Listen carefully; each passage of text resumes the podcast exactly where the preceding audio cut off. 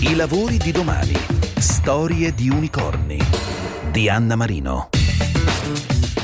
Partiamo dal nome. YOLO è l'acronimo di You Only Live Once, che significa si vive una volta sola. E arriviamo poi alla realtà, quella di YOLO Group, gruppo che opera nell'insurtech italiano, è attivo sia come broker di servizi assicurativi digitali che come abilitatore tecnologico per partner distributivi. Nel 2020 YOLO è stata l'unica società italiana inclusa nella InsurTech 100, la selezione mondiale delle imprese più innovative nel settore condotta dalla società di ricerca FinTech Global. EU Startups ha incluso YOLO nella sua classifica 2020 delle top 10 startup italiane più promettenti. Nel 2021 YOLO è stata premiata come miglior InsurTech dall'Italy Insurance Forum, l'iniziativa promossa da Insurance Club e al di là di tutti questi riconoscimenti si tratta di una delle storie del percorso per diventare unicorni. Vi ricordiamo un secondo ciclo di 5 puntate speciali dei lavori di domani in avvicinamento al Festival di Trento che si terrà dal 2 al 5 giugno ogni domenica in onda con un'anticipazione informazione in pillole alle 8.10 su Radio 24 e solo in podcast in versione originale completa extra long che trovate sempre ogni domenica mattina dopo la messa in onda cliccando sul sito della radio su radio24.it e sulle principali piattaforme audio e podcast. Oggi parliamo della storia del percorso di formazione della svolta di Iolo con uno dei cofondatori, Gianluca Decobelli. Come sei arrivato fin qui? Sono nato a Milano, mi sono laureato in economia e commercio in cattolica e ho iniziato subito a lavorare in quella che una volta si chiamava servizi interbancari, nome non troppo cool, poi è diventata Carta Sì e oggi è Nexi. E come dicevo, in quegli anni si muovevano diciamo, i primi passi nell'innovazione dei servizi bancari di pagamento, parliamo del 1991. Ho fatto un po' di consulenze multinazionali e però la voglia di innovare rimaneva, è eh. un settore con grande diciamo, opportunità di innovazione era sicuramente, ed è tuttora quello assicurativo. Quindi insieme a Simone Ranucci, Brandimate, che è il mio, mio socio con cui avevo già collaborato nell'ambito dei, dei pagamenti, anche lui un imprenditore seriale direi di start-up in ambito tecnologico, abbiamo unito le forze, quindi una visione di natura finanziaria di sicuro la mia, ma attenta conoscenza dei comportamenti digitali consumatori, con una competenza più anche tecnologica di Simone e di eh, diciamo, esperienza nell'ambito dei mercati del venture capital. E abbiamo deciso di prendere questa sfida e abbiamo cercato anche un nome che fosse all'altezza della sfida. Quindi l'idea era proprio un po' rompere il mercato assicurativo non per competere con i player già esistenti, ma proprio per aiutarli ad accelerare. Ecco, non solo l'esperienza, ma anche anticipare i tempi, perché in realtà in questo momento è il boom della YOLO Economy. E c'è un aneddoto, ecco, come mai eh, si è arrivati proprio a questo nome? La nostra è stata una società nativa digitale. Hm?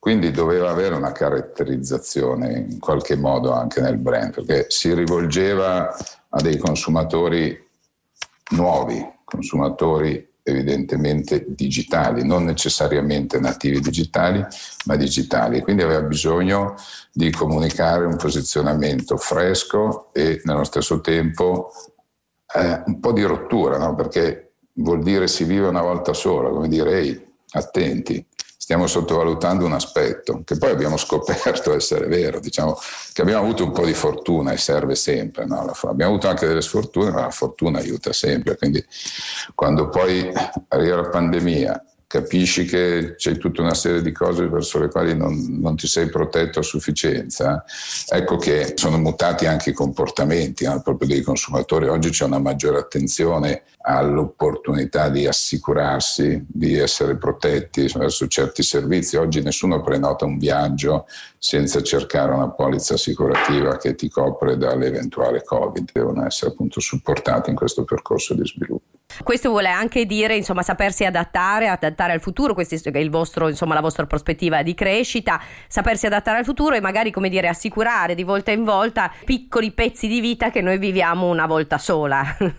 Esatto, quindi la giornata di sport, l'uscita in bicicletta, la giornata di sci, il viaggio di due giorni, il trasferimento in città col monopattino, il noleggio della macchina elettrica, tutte queste cose che oggi si fanno senza protezione. E ovviamente una rete fisica fa fatica a sostenere i costi di distribuzione di prodotti che hanno un, un premio ridotto. Quindi ecco che la tecnologia arriva, consente di andare a intercettare i bisogni nuovi dei consumatori con il risultato di aumentare la penetrazione del mercato assicurativo. Per questo dicevo, noi non entriamo e non siamo mai entrati in conflitto con i player tradizionali, sia nell'offerta, quindi sia compagnie sia intermediari, ma anzi ci siamo per supportarli.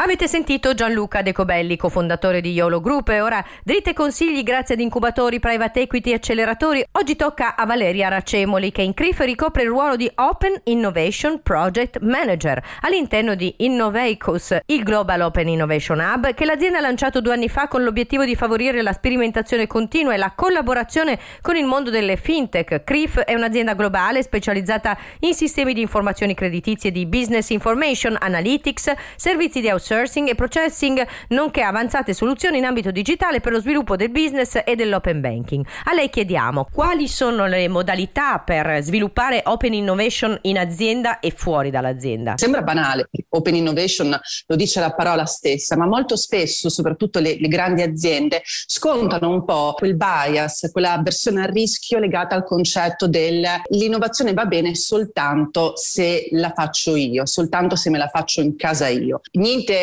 eh, diciamo, a che vedere con, a che dire contro i, i, i, grandi centri di ricerca e sviluppo che hanno, continuano ad avere un ruolo fondamentale all'interno delle aziende, ma molto spesso innovare tramite la collaborazione, soprattutto la collaborazione con start-up, può aiutare a, a accelerare il passo e, e, e veramente ad essere, ad essere efficaci, eh, ma anche ad aprirsi a prospettive che magari e metodologie che magari internamente non si erano colte. Vi sono piaciute queste interviste? Interviste, allora potete trovarle tra poco in podcast cliccando sul sito della radio e sulle principali piattaforme audio e podcast. Avete sentito infatti i lavori di domani, Storia di Unicorni, un secondo ciclo di 5 puntate speciali dei lavori di domani in avvicinamento al Festival dell'Economia di Trento che si terrà dal 2 al 5 giugno. Vi ricordiamo ogni domenica in onda con un'anticipazione in pillola alle 8.10 su Radio 24 e solo in podcast in versione originale, completa, extra long che trovate sempre ogni domenica mattina dopo la messa in onda anche sul sito della radio su radio24.it e sulle principali piattaforme audio e podcast.